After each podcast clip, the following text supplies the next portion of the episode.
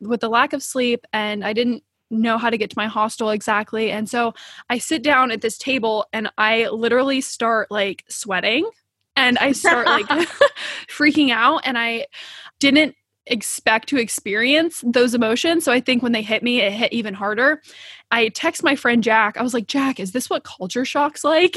And he's like, You are in the airport. Like, no. You've just eaten at McDonald's. Seriously. This is the final call for the Extra Pack of Peanuts Travel Podcast, episode 422. Have you always been dying to know what's the sweatiest city in the US? Well, luckily for you, Honeywell fans wanted to know the answer too. I think there's a bit of a bias there.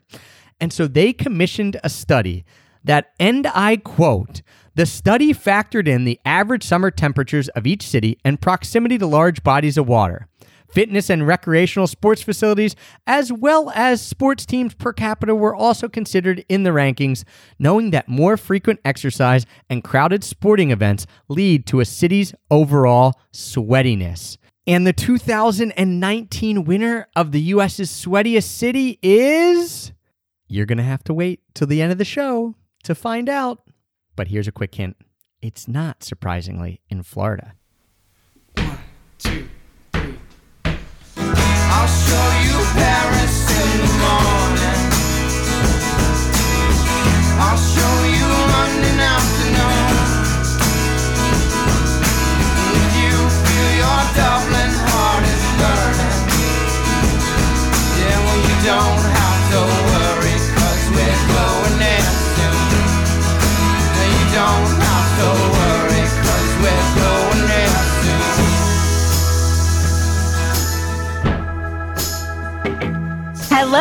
travel nerds, and welcome to the Extra Pack of Peanuts Travel Podcast, the show that teaches you how to travel more while spending less.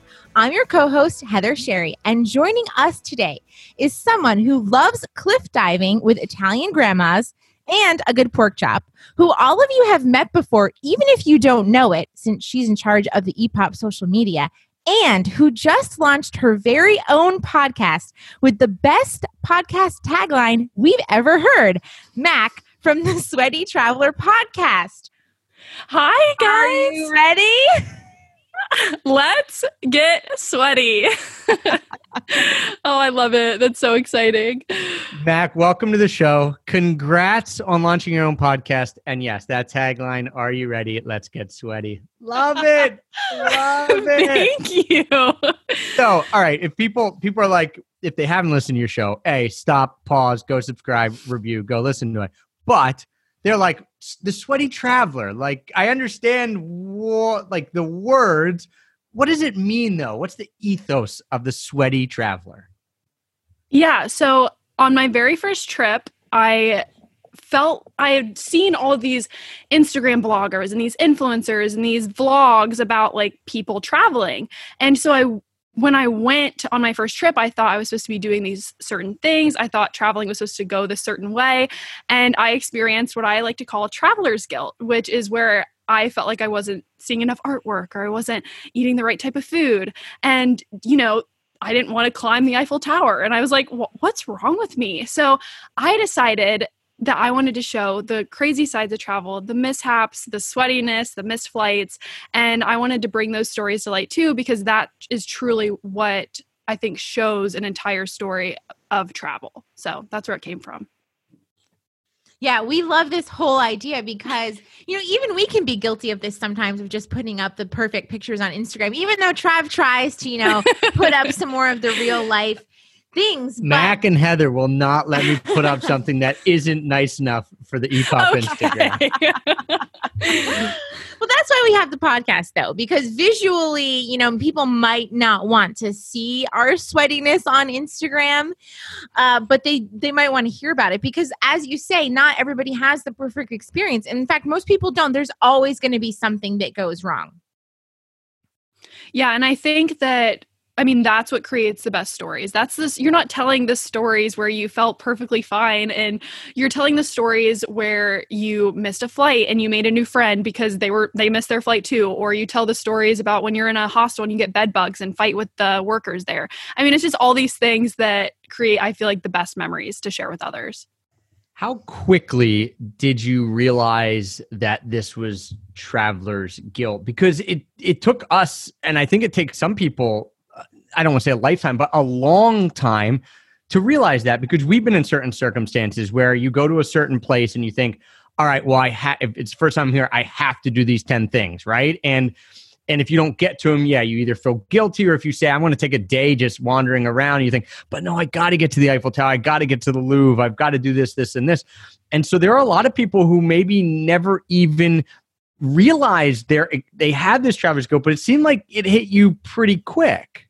Yeah, it took me like two days. I got to Paris and I literally, when I planned my first trip, I planned out my itinerary for each day. I was like, I'm going to do the Louvre, I'm going to do um, the Arc de Triomphe, all of these things. But when I got there, I my day ended at about like five or six o'clock, and I felt really guilty for going back to the hostel at that time, even though I had been out and about since like seven or eight, and I felt really uncomfortable being out in Paris alone. And I was like, but all these people, like they go out and they go drinking with their friends, and they meet people at night, and they go see the Eiffel Tower at night, and I felt really guilty for not doing those things, even though I had a whole day packed of like the touristy things that I wanted to do. I just felt really bad for not doing the same things that I saw other people doing on Instagram. So it was pretty fast. Um, and then I realized I well, I just said to myself, I'm gonna do what makes me happy, and I might travel different than other people, and that's okay.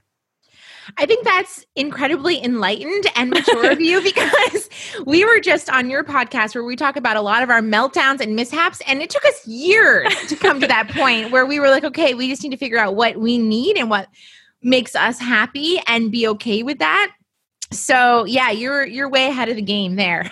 I think we can also expand it out to a macro viewpoint and say you don't have to go to destinations that might not be for you. So everyone thinks, "Oh, you know, I've I've got to go to Paris because it's Paris. I've got to go to London and and this and that." But if you don't enjoy if you're not someone who says like I like a city and I want to do artwork and I want to see the things that Paris is known for, you don't have to go there. I think we on a day to day level, when you are in a place, you get that traveler's go, And you can also get it when you're thinking of where you want to go, right? Like people say, you got to go here, you got to go here. Well, no, you don't. Like pick the places that speak to you based on the activities you want to do, the type of food you want to eat, the people you want to meet, the language you want to learn, whatever.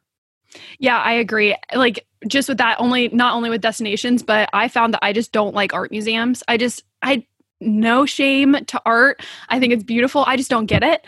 And so I kept forcing myself to go to these art museums. And I'm like, why am I spending 30 euro to go to these art museums? And I walk around, I'm like, I don't really know what I'm looking at. So I, you know, uh, that's one thing that I've stopped doing. I've stopped forcing myself to go into art museums. So just finding I would much rather be at an authentic Italian restaurant or, you know, at a coffee shop, just experiencing the people there. Yeah, we couldn't agree more. Well, me specifically, you like art museums a little more, but and I'll and I'll go in at times, like you know, but we will not plan a trip around that because that isn't again our mo. It's like that's thirty dollars that I could spend on gelato, that I could spend yes. on you know beer, whatever, on good food. So you know, do what makes you happy, and I think that's pretty crazy to me that you were able to figure that out so quickly because again, it takes people multiple trips, multiple years sometimes to figure out, hey, this is what I like and this is what I don't like, and then come to terms with it and be okay with saying, I'm going to do me. Yeah. And I think I still experience that feeling. I mean, I think that's just something that you have to manage throughout your travel and throughout your travels. But there was even times on that first trip i was traveling a lot slower than a lot of the other backpackers in europe. So i'd meet these people in hostels that were like oh i spend two days here and then i go two days here and then like traveling super fast and i was spending like five to seven days in a place and i was like what am i doing wrong? I should be going to all these places but i really like the slow travel and really getting to know like the people and the culture there a little bit more. Yeah so why don't we talk a little bit about solo female travel? Because yeah. you are not afraid to do it. And I wonder if you have any tips or tricks or just motivation for other women out there to get out and travel. Yeah. So my first trip that I went on, I was completely alone. It was my first big trip ever. I would say looking back now, I I'm thinking about it and I'm like, that was crazy. I took a megabus to New York and I went from New York to New Jersey, New Jersey to Portugal, Portugal to Paris. And it was, I mean, I had never done a big trip like that before, but I would recommend to any female out there that wants to travel to just do it. I was tired of waiting on my friends to book flights with me and I was like, screw it, I'm going alone and it was one of the best decisions I've ever made. I feel so comfortable being alone now and I'm not afraid to go to these destinations by myself and experience that country or city alone. But any tips I would say is make sure that you're planning things ahead of time, make sure people know where you're going and like have like a little bit of a rough itinerary. So if something were to happen they they would know where you go. Um, also international data was huge for me. I actually bought a sim card while i was traveling which was very helpful because i always had my google maps. I would always be in contact with like my mom or sisters. Um, but i would i mean do it. It's scary at first but you learn so much about yourself and the people usually in other countries are so nice and helpful You mentioned your first big trip and and want you know kind of waiting on friends because probably a lot of people are that way like oh we're gonna go do it you know we've got this group of friends let's all do it or maybe it's family members whoever and someone ultimately is dragging their feet or everyone's dragging their feet except you. So that decision to start traveling and just say I'm, I'm doing it like where did that come from? Had it do you think it's something that your parents like kind of pushed not pushed into you but like had um, an impact on? Was it something you read? Was it just your own curiosity? What brought you from hey i'm just you know a normal person living in ohio so i'm going to take this big trip on my own and no one's coming with me and i that's fine i'm going to do it So the first thing is I never really grew up doing any international travel. My family would go to the Outer Banks, we went to California, like we'd do all these small trips, but I'm very like proud to have Italian heritage. I don't know where that came from, but I always have been like I'm going to Italy. And even from like 5 years old I was like I'm going to go to Italy someday. So I'd always wanted to do that, but then I had booked trips. I think there were 3 trips canceled with friends. That once was at my freshman year of college and then it was like right after we graduated and I was like, "You know what? I'm so sick of booking these and having to pay these stupid cancellation fees." So I met with um a friend who had done this for six months with her sister and she said it was great. And so i went home that day and i booked my flight for $169 and off i went. So Wow. yeah. What, what was the feedback from friends that you know maybe even the ones that had said they were going to come with you at some point and then didn't? And then family like were your parents like mac i don't know you're going on your own? Because it is different right? It's if you have a group or you're yeah you're either going on a group trip or just a group of friends i feel like parents would say oh yeah you know they're all together at least but here you are going off on your own and what what did they think like was there any blowback from them or was it just yeah you got to go and do it so i would say my friends were jealous because they weren't going and i was like guys i'm sick of waiting on you um Yeah, but my good for you. yeah. Um, but my parents didn't say anything until I got back. My mom, when I got back, she's like, I was so scared the entire time. She's like, I didn't want to worry you. I knew you could do it, but letting you, not letting me, but seeing me go to Europe alone was very scary for her. When I actually landed in Paris, I had a complete panic attack and breakdown. I was like, "Mom, I'm coming home." I was like, "I'm getting on the next flight. I don't want to be here." I had I hadn't slept in like 48 hours, but I was so I was like, "I'm going to be alone for like the next 6 weeks. This is so overwhelming." And she's like, "No, you can do it." And she when I got home, she told me she's like, "I was really freaking out when you called me. I thought that you were going to come home." But she knows I think that I was going to do it either way, so she tried to support me as much as possible, but literally every other person that I told was like, "Have you seen Taken?" Have you seen Hostel? Have you seen Hostel No. 2? And I'm like, have you seen No. taken three Yeah. five, however many exactly. And I was like, yeah, I've seen those, but I've heard nothing but incredible things about people who travel and the experiences they have. And I was like, I guess I'll just make up my own um, opinions about traveling. And you guys have never actually done it for yourselves, so you don't have the the right to make an opinion on it. So I, I want to hear a little bit about this breakdown because this almost I, I mean I kind of knew like I remember you saying to us hey yeah like this was a rough go when I first landed but I didn't know it was to the point where you were thinking you know, I've been dreaming about this, dreaming about this. I'm here and get get me out of here. So why did it happen? Yeah, so I like I said, it took me a really long time to actually get to Europe because my flight was so cheap. So the itinerary was crazy. So the Portugal airport was a complete mess. The the announcement system like kept going off and I had not slept and then we had we had delays whatever. I was exhausted. So the b- time I got to Paris, I actually skipped customs somehow. I went out like the wrong door. I don't know what happened. So I get in to the airport and I go and buy my SIM card and he the guy wasn't nice to me. and I was like, oh no, what have I done? You're, you're in Paris. Of course, Yeah, he wasn't exactly. nice to you. Not He was- true. Not true. That's true. So I'm sitting there and I'm like, oh my gosh, I thought that these people would be nice. To Meanwhile, I'd met one person and I, with the lack of sleep and I didn't know how to get to my hostel exactly. And so I sit down at this table and I literally start like sweating and I start like freaking out. And I, as soon as I get my SIM card in, I text my mom. I was like, mom, I want to come home. Like, I'm like, help me get home, find, help me find a flight. I was just so overwhelmed with the fact that I was going to be alone for the next six weeks. And I didn't expect to experience those emotions. So I think when they hit me, it hit even harder. And so I called my mom. I text my friend Jack. I was like, Jack, is this what culture shock's like? And he's like, You are in the airport. Like, no. You've just eaten at McDonald's. Seriously. And so what I did is I was like, okay, I got this. I'm going to get to my hostel. I'm going to sleep a bit. And after like my mom had helped calm me down, my sisters helped calm me down. It took an army to get me there, but I had dreamt of this and when I got there expectation didn't meet reality, so I think that's what really set me off. But even the next morning I experienced a little bit of that panic as well. Just I was like I'm alone, like I'm going to be alone, but you meet people in hostels and I was not alone. So Yeah, I can attest to having feelings of panic or anxiety. And a lot of the time, it's just because a few things. Either I need to sleep, either I need to eat, or I need a cup of coffee. So Yes. it's kind of like Trav knows what to do in those situations. Like you you you have to be aware of your own needs and have a little bit of just a time where you can breathe, try to get some perspective and do something that makes you feel normal.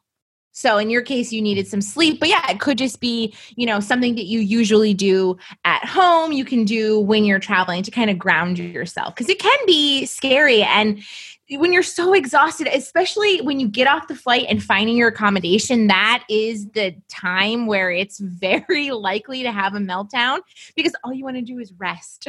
Yes, and I was so overwhelmed with the idea of the metro in Paris. Or I was like, the map. It, you look at the map and you're like, what in the world is this? Like, how am I going to figure this out? If I mean, we don't have that in Ohio. Like, not even close. We don't even have subways. Like, nothing. So that I think I was super overwhelmed, and I didn't realize that.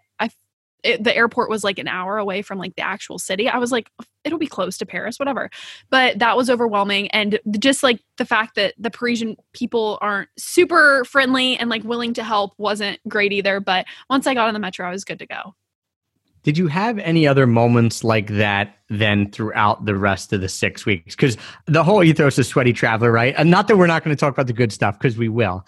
Um, but you know, we're talking about this the real side of travel, and and we came on your podcast, and if you guys listen to that, we told a lot of the mishaps, some that you've heard on this podcast, some new ones. But was there another, let's say, either low point or another kind of point throughout the trip where you're like, oh man, now I'm experiencing this again, and I, you know, I thought I was over it because like I already got past that first day. Let's let's move on, and it's hitting you again for some reason. Yeah there were some mornings that it would be i would have that feeling but specifically when i was in trebiano italy i was staying with this little italian lady and she didn't speak any English. So it was literally just me and her because someone else had booked her actual Airbnb. So I was staying in her home and there were there was nothing else around. It was just her Airbnb in this tiny, tiny town. Lerici Beach was close. It was kind of close to Cinque Terre, but I mean, it was just me and her, and she didn't speak English. So I would I would get these feelings of loneliness and the feeling of being overwhelmed and homesick, and I couldn't express that to anyone because there was no cell phone service, and she didn't speak any English. And although I was having the best time with her, I just felt I guess, a little homesick and a little overwhelmed that I still had more to go on my trip. Like I had more destinations after that. But I think it was just something that I had to work through when I felt that. I'd take time by myself, I'd go to bed early, or I have my travel journals that I bring with me, and just like writing about how I was feeling was really helpful too. Yeah, those are all really good tips. Journaling, I think, is really helpful for a lot of people to just get out of their head and get it out onto the paper. I think it would be really fun to kind of switch right now and talk about fun. And what I alluded to in the intro is that you went cliff diving with an elderly Italian woman. Yes. Was that the Airbnb host that you stayed with, or someone else? And can you tell us that story? Yes. So her name is Lara, is what she says. She calls me Lawrence because she doesn't understand that my name is Mackenzie. I don't know where the confusion came into, but I had booked this Airbnb and I had no idea what to expect. This is not like a tourist town at all. It's literally just all Italians, don't speak English, whatever. And she picks me up from the train station and she has this little tiny car and her dog Luna. And so she's like waving to me and I assume it's her because why else would she be waving to me? And she takes me to her home and she explains to me through Google Translate that her actual Airbnb had been booked and something had happened so i'd be staying in her house with her. And i was like okay like that's weird. Hopefully you're not a murderer. Yeah i mean she had good reviews but who knows? And so we get in her house. It's the cutest italian house i mean it's literally on this mountaintop and you walk in and it's just like open. All the windows are open. In the back there's this garden that overlooks this like sea i guess? I don't know. It was beautiful. So she's like trying to like tell me where to stay, where to put my stuff, and we figure that out. And then she comes in my room and she's like, "We're going swimming." Like she didn't say that, but she translates like, "We're going swimming." And we pick up her friend, another Laura apparently, and we pick her up on the, literally on the side of the road. I'm not joking. She like drops off her bike and gets in the car. So it's two Lauras and Luna, and we go to Lerici Beach, and it's a nude beach first of all. So Was that Wasn't the first expecting- nude beach that you've ever been to with a It couple was. grandmas? it was. Thankfully, they were not nude. She did later on in the trip go topless at a beach, but whatever. I was used to it at that point, so it was fine. So she's like pointing at me to like come in the water. And so I go in the water and she's like, Can you swim?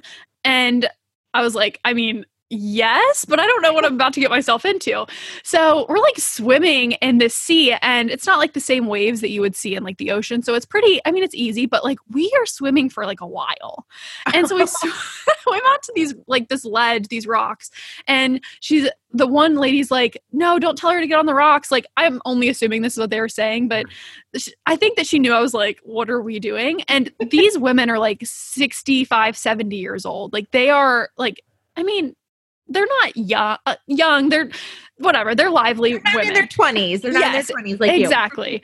And they were killing it though. I mean, I could barely keep up. So they like climb these rocks. We go up this like big ledge, and I'm like, oh my gosh, like we've ended up on this cliff. Like, what is going on. In the middle of the sea. in the middle of the sea? And there's no one around. Like somehow we had just like left society, and we're she's like pointing at me to like go over to the edge and I was like no and the one lady points at my tattoo which I have on my side and it's La Vita e Bella which means life is beautiful in Italian and she's like life is beautiful and then she's like jump and I was like um Um, what does that mean? yeah, exactly. She's like, she's like, experience, experience. And I'm like, okay. And so the one lady just like jumps off, the one Laura who wasn't my Airbnb host. And then my Laura, the Airbnb host, is like, come on. And she like kind of like nudges me a little bit. And finally, like, I jump off and I'm like, the whole time, like, I'm like falling down this cliff. I'm like, what if there's rocks? Like, the other Laura seems okay. So whatever. And then the, the other Laura who's on the, top of the cliff jumps down and like at the end they're like all clapping and excited and then they're like again and I'm like okay and so that's what we did all day was just jump off these cliffs it was awesome That sounds incredible. I've never jumped off a cliff because I guess I'm too much of a sissy. Trav did it in Greece all by himself. I mean, there were a lot of other people doing it, and he didn't have to swim miles alone in the sea with two elderly women to do it, which I can't believe. I mean, and you had just arrived, and she was like, let's go Yep. swimming. just arrived i remember I hadn't been texting my I had a, like a family WhatsApp and I wasn't texting anyone in it because I left my phone at home. And when we got back from cliff j- diving, jumping, whatever, she, I had all these messages and everyone was like, "Is Mac alive? Have you heard from Mac?" And I was like, "Sorry guys, I was just having literally the best day of my life." So she like yanked me out of the train station, took me cliff diving, and I mean, it was it was the best. It was the best day.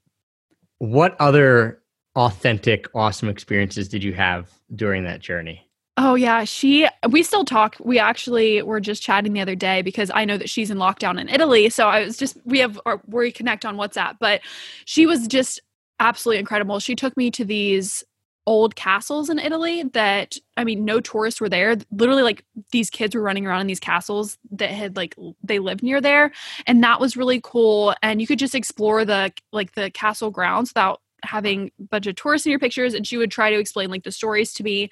But we also went to her friend's house. She like knew everyone in this town. And we went horseback riding and i had never really been on a horse before but like we started Never, and you we- had never really been on, or you had, or you hadn't. do you count the ponies at like the state fairs as a horse Oh, I guess that is an in between. Uh, it's kind of a horse all right, you're right. You, you had never really been on a horse. yeah so i'm on this horse and it was just so fun she had so much property so we would just like walk around the property with her horses and then we came back and then we made homemade limoncello with her and it was just so fun and everyone's like what was your favorite part of you know your first solo trip? And i that hands down that was the best experience i've ever had and i'm dying to go back to her airbnb as soon as possible. She was just like every night we would cook together and we'd go to the beach and we'd go out to her garden and sometimes she'd literally be like okay i'm leaving like you have fun and i'm like just hang out in her house. It was just such a fun experience to have Yeah. But I guess the question is, when you go back, are you staying in her house or Oh, yeah. her Airbnb? well when i left she messaged me and said i'm no longer a guest i'm a friend so i i'd say i get the friend privilege of the house but we'll Nice. see Uh, She just has to learn your name at some point. But hey, lawrence yeah it's fine. Lawrence for her. Can- so that you talk about kind of getting off the beaten path there, right? And booking an Airbnb in a place that isn't a tourist town. What made you decide to not do your typical, let's say, backpacker route? You have six weeks in Europe, so you're going to go from Paris down to Barcelona. You know, you're going to go up to Amsterdam. Like you're going to kind of hit the hot spots. Why did you decide I'm going to get off the beaten path and have an experience that is definitely going to put me out of my comfort zone? Like, and you didn't know it was going to turn out as amazing as it does. And we try to teach people that or tell people that through the podcast, right? Like when you do this stuff, you have these crazy experiences. But that's scary to do, especially as a solo female traveler on their first trip. So, what was the impetus for that versus just taking, you know, meeting up with other hostel people and say, all right, I'm going to follow you around for the next six weeks and, you know, party in these different cities? Yeah, so I think this is probably not the answer you're looking for, but I had no idea that it was as far away as it was from Cinque Terre. but so it was a mistake. It was. but I think the thing was is she when I had gotten there, she was like, "Do you want to go to Cinque Terre and see like the coast?" And I was like, "You know what, Laura? Let's do whatever you want to do." And so I was like, "Yeah, it would be really cool to go there and experience all the the coast and the hiking and whatever." But I was like, "Let's just." She knows this place better than anyone else, so I'm like, "You take the wheel," and I just let her kind of design that part of my trip. And I there were other situations that I was in throughout my travels that you just you kind of want to do the unexpected thing. You want to go off the beaten path and do the things that make you uncomfortable because that those really are the best experiences that you get. Yeah, we kind of have a little motto that we say, which is very simple just say yes. Yes. As long as you feel comfortable and safe. You know, those situations like we talked about one that we had in Georgia where this woman invited us back to her home after we met her on a bus for 45 minutes. And, you know, if we said no because after we thought she hated us for the first 15. so, like, we had 30 minutes of good blood, and we are like, right. you know and in some cases we would maybe say no we don't want to like get off of our itinerary and go to your house in the middle of nowhere not knowing how we'll get to our final destination. And we could have said no because that was the comfortable option. But when you say yes as long as you feel safe and comfortable you can have these incredible authentic experiences that you just don't get if you play it safe. Oh, exactly. And I think there are if it would have been, you know, a man like Lorenzo or whatever, I probably Sure. wouldn't have stayed there. Um, but just I think as a solo female traveler, there are situations that you do feel unsafe, but the ones that you don't, go for it. it it's totally worth it. Were there any other uh, big say yes moments for you during that trip? Not during that or, or one. anything, yeah, or anything in your travels Any other trips that you've taken? come up, yeah. Yeah, so uh, the one I had was in Prague. I met these two guys on a walking tour and I was like, "Okay, they don't seem creepy." So, like I'll hang out with them for a bit. And we actually like decided to spend like a, the whole day and next day together. We had we went paddle boarding in the Czech River and we would like I don't know, we just experienced these things that I would normally wouldn't have done by myself because I had other people with me. Um, but they had, or the were the ones that invited me to go with them. And typically I would have stuck to my itinerary and, you know, done my own thing. But that was something that was super fun. And I was really glad that I went with them. So What then after coming back from that first trip, where like where did you stand? Were you like, I'm all in on this travel thing? Like this is it. Like I had this experience, it was amazing, and I'm gonna do anything I can to continue this? Or was it life as normal and then something else came up that kind of pushed you down that path? Yeah, so I I mean, I had always known I wanted to travel, so when I got back from that trip and like alive and well, I was like I have to go back as soon as possible. And I life went back to normal a bit, but I was always looking at flights, always looking at like places I wanted to go, and I was starting to get like a little bit frustrated because like no one was asking me about my trip. Like I was expecting like strangers, I guess, to come up and be like, "How was Europe?" Like, no, that doesn't happen. I just wanted to tell everyone about it. Um, but I actually got really sick when I came back, um, just like the flu because I had been going full speed for six weeks, and so I got back. I was sick, and then I got a little depressed because I was like, I don't ever want that to end. So that's. I mean, it was fine, but I wanted to be traveling full time, and I knew that I had to make that happen somehow. Yeah, and sometimes it's hard when you get home and you're so jazzed and excited from a trip, and then the people around you in your life are like, don't they don't care at all. Yeah. So you have to find other people who love to travel too, so you can just totally geek out and share experiences, which is one thing we love about even having this podcast is getting to talk to people who share our love and excitement of travel, so that that feeling can last even when you're at home.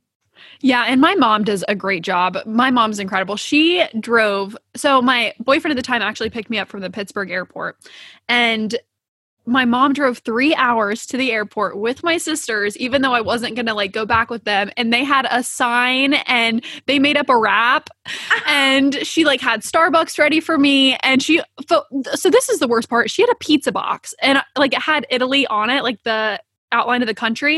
And I was like, oh my gosh, you got me pizza. I'm so excited. And I opened it and it was empty. And she's like, well, it just had Italy on it. So we were excited because you're like, I'm got- hungry.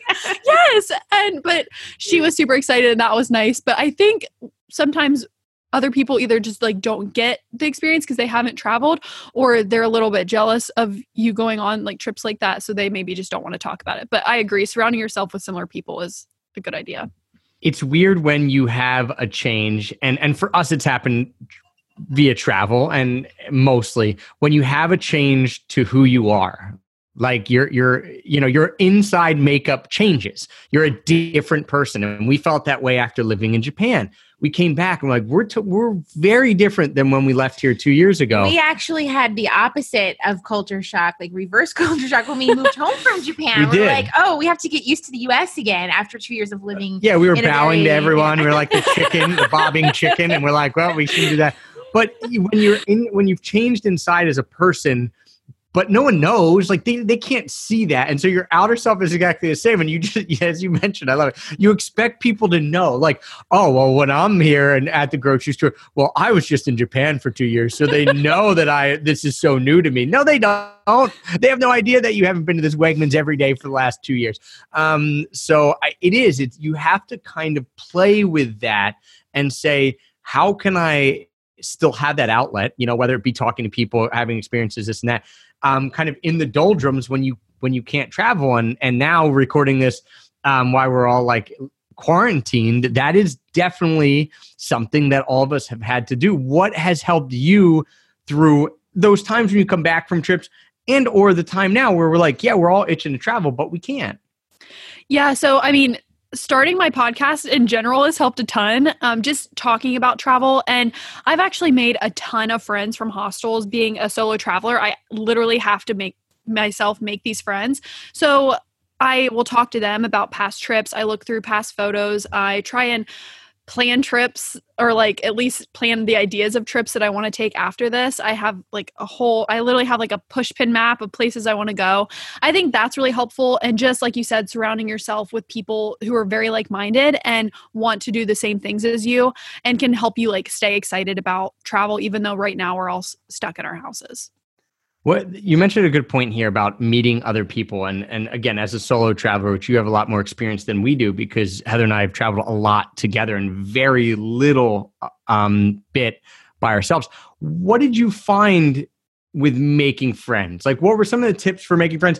And then also because I think people can go some maybe too not too far that way. I don't want to say it's bad to make friends, but where then you don't take yourself out of the comfort zone to do the things like you did, even though it was a quote unquote mistake, right? uh, of, of of being with with Laura and your Italian host, but kind of how do you find that balance between saying like all right i definitely want to meet people and hang out with them but i also want to have my own trip and there are things that i want to do that if they don't want to do i kind of have to make sure that i'm still doing that for me like we talked about kind of at the beginning of the show Yeah, so in Paris, which like I said was the first place I went, I did not make any friends. I was super uncomfortable with introducing myself to people. I was like I just want to be alone, do my own thing, stick to my itinerary, whatever. And then I went to Florence and I had made a couple friends there. It was more comfortable for me. Um, I was in an all female hostel. So Hmm. that felt better and it was a lot easier because a lot of the people I met I knew had spoke English. Um, and I feel like just women to women in general is a lot easier as well. Um, but that's actually where I met, I would say, my first friend. She's from Germany. Um, we, she actually had like classes during the day. She would go take classes and, and learn Italian, and I would do my own thing. So just having like those separate interest and just realizing that that's okay to like go off like just because you met someone doesn't mean you have to stay with them and then she had left and then i had went to rome and rome is actually a place where i had met two i would say to my best friends to this day um, kate and Natalie. I mean, Natalie lives in Portland. I go out and visit her all the time. And Kate, who lives in Ireland, who I actually visited on another trip. But when I had met Natalie, it was funny. Kate had left that day, and I was like, oh no, I'm alone again. Like, what am I going to do? And at that point, I was comfortable being alone. But at dinner, I was sitting by myself, and Natalie and her friend Sierra walked in.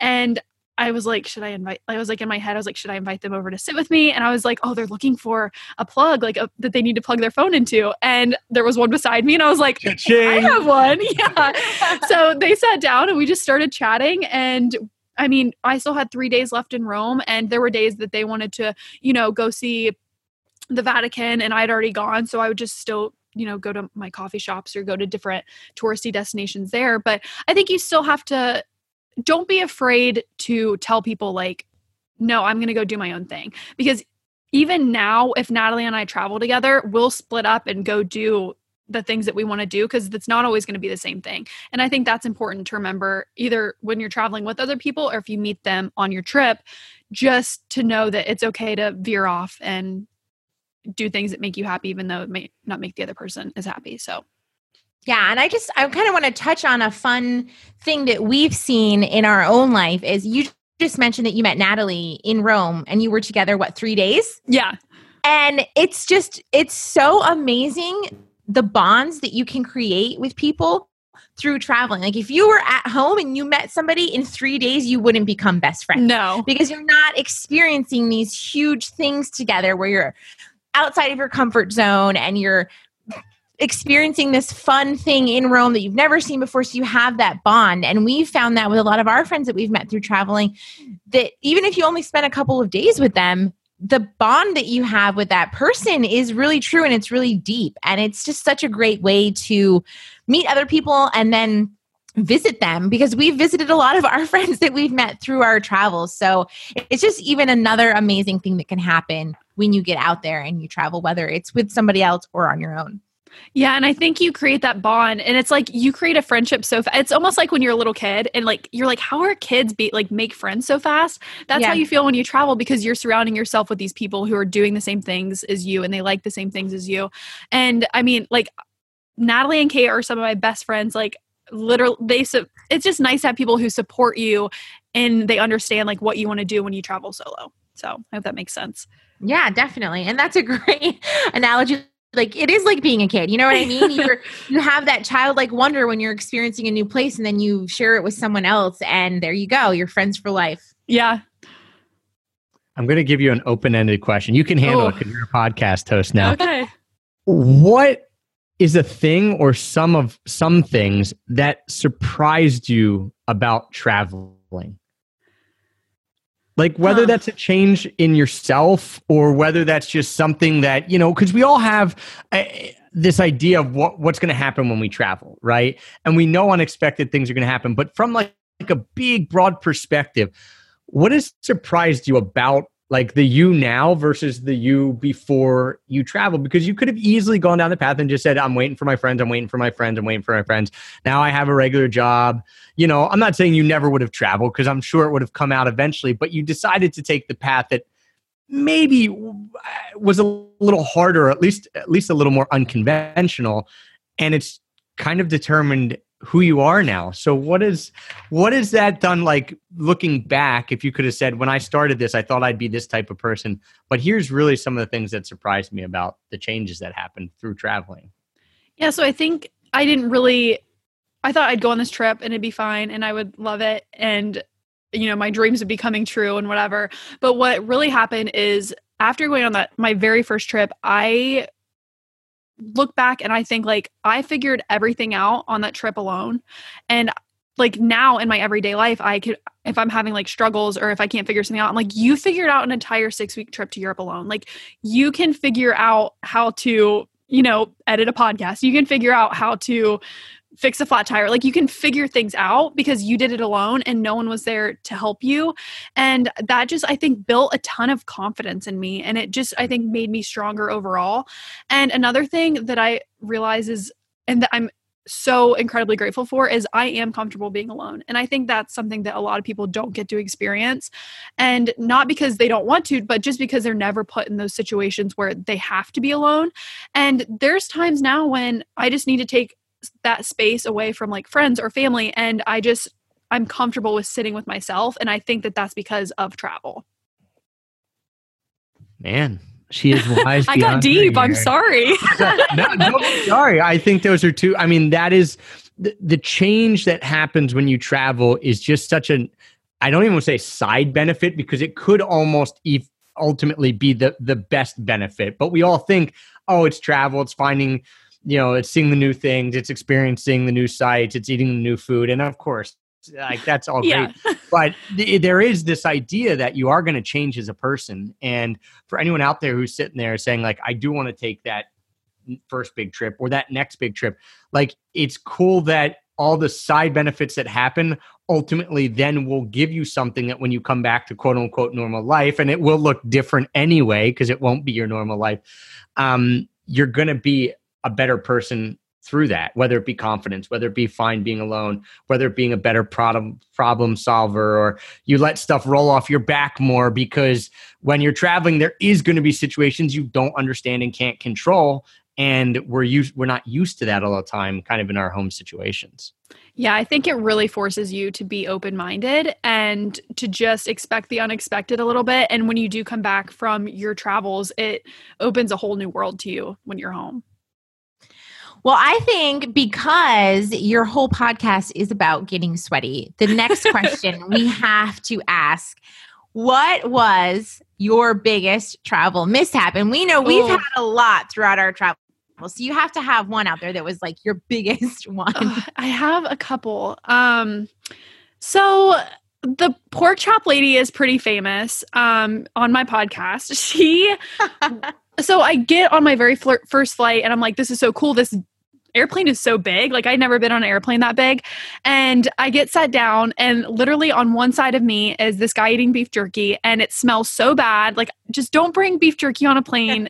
and that I look over and this other lady who I'm sitting right next to has these two giant dogs.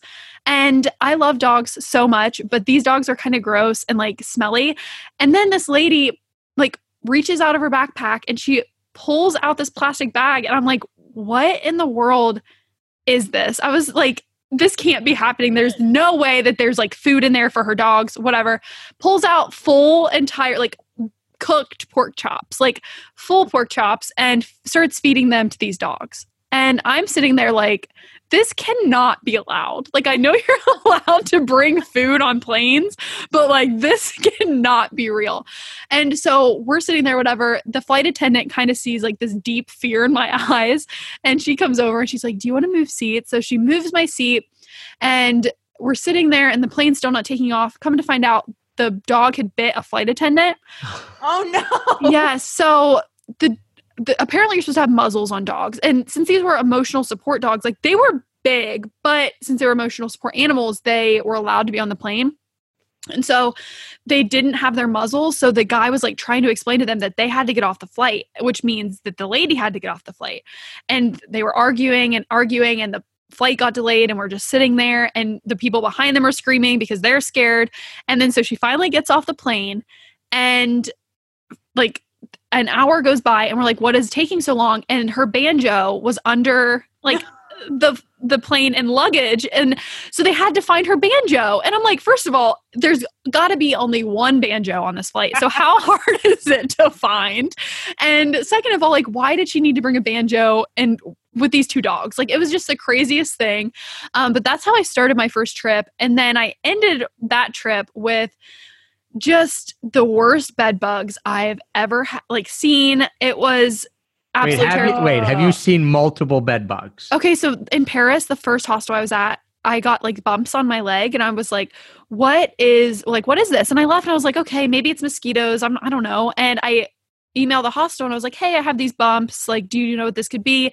And they were like, "We'll check your bunk," and it was bed bugs, but it was only like three or four. Okay. But- I, we've never experienced bed bugs in all of our travels. Nope. Like knock on oh, wood. Oh no, Yeah. Mer- Mac might have just cursed us. yeah, I've had them. It was twice in one trip. I didn't have them any other time, but so I take all my luggage, my Tortuga backpack, I shove it in the dryer. It's I try and get it all out. Um, and here's a tip for travelers: never put your luggage on your bed because it, your luggage is dirty, and also like that could get bed bugs into your actual bag. But anyway, so the so bed bugs, you can actually like they're big. You can see them. they look like little so if you like pull up a bed like a sheet and you Uh-huh. they crowd around the corners so they and then they sometimes you can't see them though because they bur- like bury themselves into Yeah. the mattress but if you do see them they leave like droppings and it's like little tiny like brown specks so i mean yeah I mean, I know I've Googled bed bugs before, but I've never, you know, we've never had them at a place we stayed that we know of. So Yeah. but Not i even a two dollar night hostel in Thailand. i know that was- sounds better than this a definite steal at this point. exactly. Um, so I checked my bed every other stop that I had on that trip. And then my last stop, I ended up in this 12 person room completely alone, which was kind of eerie because you kind of want someone else, at least one other person in the room in case something were to happen. And so I like go and I check my bed and there's no dots or little specks. And so I'm like, okay, I should be good. And I wake up and I have bed bugs bites like all over my body. And if you have gotten bites before, you know that they're usually in a line because they like just yeah. So that I mean, all over my body it was disgusting. I was like, okay, I'm switching beds, whatever. So there's no one else in this room. You didn't switch hostels. Oh my god! I'm switching beds. I don't even Twelve nights. She goes to every bunk and she just keeps getting more bites. It So took me twelve nights to learn my lesson. So I think the reason that I stayed was because I fought this battle for people in this hostel. Long story short, everyone I see has bed bug bites at this hostel. Like literally, like I have an album on my phone titled Bed Bugs, and it's I took pictures. I would went around the hostel and I was like, "Can I take a picture of your bites? Can I take a picture of your bites?" Oh. I wanted everyone to get refunds. And so I made everyone promise me that they would leave reviews on Hostel World that th- there was terrible bed bugs. So they all did. And so I'm up there like fighting this battle with reception and my f- new friend Natalie's with me and she's like everyone needs refunds. And I'm like, yeah, everyone needs refunds because everyone has bed bugs. And I'm like swiping through my phone. I was like, you don't want this to go public. Like who was I Oh, going to show it to? And so nothing ended up happening. Um, I did get their um, listing taken down from Hostel World, which I felt like was a huge win. But I mean, like, it was just the grossest thing. Literally, every bites, everyone had bites. And this poor, uh, I think she was Swedish. She didn't speak very good English, but she had them like all over her back and she didn't know she had them. She was like, It's itchy. And I was like, Yeah, you have a ton of bed bugs on your back. Like it was just really gross. But I would say those were probably my two biggest. So wow. no wonder you and Natalie are such great friends. You literally went to war together. I know. She didn't even have bites though. I don't know why she was like supporting me. Like, it was so funny. Oh man, I, I love the pork chop lady. Might be my favorite traveler I've ever heard about. Two emotional support dogs, a Two. banjo, and cooked pork chops for those dogs too. Man, It was it was they were I mean, these dogs were huge and they were like shaggy and kind of looked like they hadn't bathed and yeah, that was great way to start the Again, trip. we've never even been on a flight with a dog of uh, any size. not that I, I have, not have that you? big though. Yeah. Like I guess I was emotion- lucky. Yeah, you you sound very lucky, Matt. I can see why you started a podcast all about bad luck and mishaps. Oh yeah. I you only have three episodes and now you're done. Um, no. But so then, all right, you kind of mentioned this on your show when you're interviewing us, but give us some of the sweatiest places you've ever been. Because I know we use the sweaty traveler as a metaphor for mishaps and stuff like this, but it comes from a place of, hey, like when you're sweating, things are uncomfortable and not glamorous. So give us some of the places where you've just sat there, you've been like, yeah, yeah, this is like I'm sweating and this is this is it. Yeah, so not necessarily always like places or cities, they're more like situations I find myself in. I would say one that I remember very vividly was I was getting on a flight from London to Ireland and it was this super tiny like budget airline. So what happened was they had there wasn't really like a gate at this airport. Like everyone was just kind of standing around. So they had told everyone like, okay, like you can all go outside. The plane's here. The plane had a mechanical air, but the doors had locked, so we couldn't get back inside, and no one was letting us back inside. So we're all sitting in this like humid, like dry, like I guess it wasn't dry. It was this humid. Sun was beating down on us like black top and we're all just like drenched in sweat. I have my giant overpacked Tortuga backpack on me and I'm like strapped in. I'm wearing leggings because I thought it would be cold outside. I'm wearing a sweatshirt because I thought the plane would be cold. I'm like drenched in sweat and I'm we have to wait another 45 minutes for the plane to get there. And I was so uncomfortable in that situation and everyone was kind of irritable and started getting like a little angry. We were all hungry. It was at lunchtime. And then we have to get on this flight and this it's so small, the plane's so small and then we're all like we all smell really bad because we were sitting in the sun.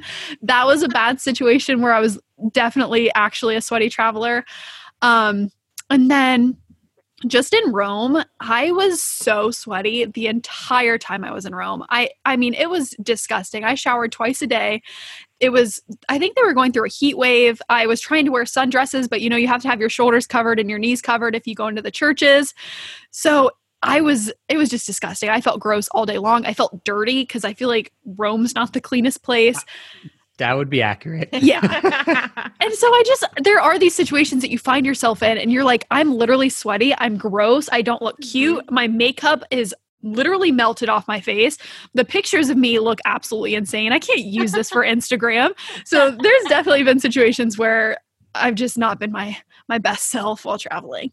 I guess then we have to ask on the Sweaty Traveler Instagram, is it going to be those pictures that you just said? I can't use these for Instagram. Oh yeah, I have right. a I have albums upon albums, like picture like funny pictures I'd send my mom. I'm gonna have other people send in pictures. You know, just the worst one. Like when you open the front camera and you're like, oh no, like I was I wasn't supposed to see that, like things like that. But and definitely pictures. It's been really hard as a solo traveler to have pictures taken of me. So that's kind of where I got the frustration. I was like, I'm never gonna have good Instagram pictures. So I have a ton of funny pictures that other people have offered to take for me that just did not turn out. They're not Instagram worthy at all. yeah. oh, go I was just to say, maybe the bed bug pictures make it Oh. onto the Sweaty Oh, yeah. Instagram. For sure. I'll tag Maybe, you in them. maybe that's uh, its own little highlight, right? Right at the Bed top. bugs. Bed bugs. So people, so love it. horrified people can send in their bed bug pictures, right?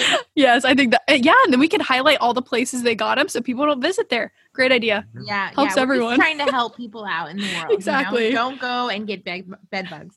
All right. So outside of the bed bugs making uh, a debut on the Sweaty Traveler Instagram page, what else do you have in store when it comes to the Sweaty Traveler podcast? Because again, we are so excited that you've launched this project, that it's out there.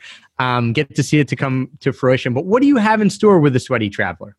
Yeah, so I have the podcast, obviously. It just started. I'll have episodes be coming out every Monday. And then every Saturday, it'll be Sweaty Saturday, where either I will do read one of my mishap stories or ones that people send in. So I just definitely want to keep showing these crazy sides of travel and keep telling these crazy stories that people have. And then on Instagram, I will be highlighting all the interviews and guests that I have, but I also have some really fun content ideas, just like before and after, like airport security, what that looks like, and just like packing mishaps. So you can definitely check out the Sweaty Traveler on Instagram to follow along with some of the content. But I don't know what's going to happen yet. It's going to be sweaty. That I know that. well, we are so happy for you and we love the podcast already. We had so much fun recording one with you because it is hilarious to talk about mishaps. It's just fun to reminisce and think back on, you know, that's hopefully that one situation isn't going to happen again. So you can laugh at it later after some time has gone by. but we just want to say, Mac, thanks so much for joining us today and showing that the world of travel can be fun and sweaty all at the same time. Yeah. So remind people, Mac, where can they come find your podcast and also how can they connect with you on Instagram? Because you are a wizard at that platform. well, thank you. And thank you guys so much for having me on the podcast. I mean, I've told you this a hundred times, but I literally used to listen to you guys on my drive to babysit in college. And I was like, one day I'll be like Heather and Travis. And now I'm on the podcast. So Now thank you're you so and much. Now we're all sweaty together. Exactly. Um, but definitely check out the Sweaty Traveler on Instagram, and you can find the Sweaty Traveler podcast on anywhere that you're listening to podcasts. Trying to get those ratings and reviews. So if you love the podcast, definitely do that. Fill out a review. It takes two minutes. But yeah, I have a couple fun things in store, so you can check them out there. Nice. And as we mentioned, you know, when we started this podcast, like our whole goal was to tell travel stories and and from people who were travelers and doing it. And my favorite question to ask for the last six, seven years has been, what's your biggest travel mishap? And I've loved that Mac has now taken it and said, like, hey, that's just gonna be one question on the show. like that's the show. So uh, I've had an awesome time getting to listen to some of your uh, some of the episodes that you've put out. And then, as Heather mentioned, we just got to get interviewed by you, and Yeah. uh, a bunch of our mishaps are on that show. So if you guys love it as well, if you're like, yeah, I want to hear those stories, I want to hear the mishaps, the misadventures. Um, and things like that. Check it out, The Sweaty Traveler. Uh, so glad to welcome you to the podcasting family, Mac. It's awesome. Yes, thank you so much. And yeah, guys, I have EPOP exclusive mishaps on the Sweaty Traveler, so you definitely have to check those out. That is true. Thanks again, Mac. Thank you, everyone, for tuning in today, for your continued support that makes us one of the top rated podcasts out there. And until next time, everyone, happy free travel. Free travels. I know, I took it from you. Wait, I want to do Mac sign off really quick. Oh, yeah. You have it. Can we, can we commandeer your sign off for your yeah, but we can we can do happy free travels. did that. Moving Okay. on. Okay, okay. All right. So what do we say? You you lead us in it. Okay. So we say until next time, stay sweaty. Just that. All right. Ready? Okay. Should I do do we want to say do it. until next time together? Yeah. Here we go. Okay. Until, next, time. Stay sweaty. Sweaty. I'll show you Paris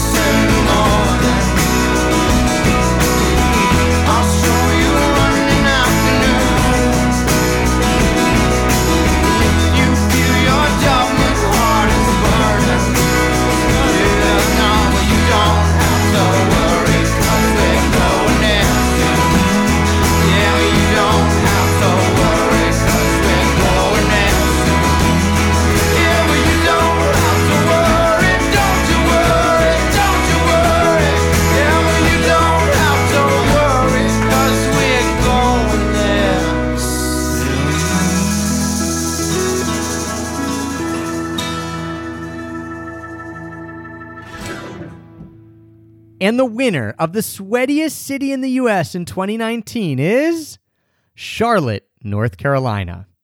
Rounding out the top 10 are Raleigh, North Carolina, St. Louis, Missouri, Austin, Texas, Richmond, Virginia, Miami, Florida, Minneapolis, Minnesota, that's a shocker, Orlando, Florida, Tampa, Florida, and Kansas City, Missouri.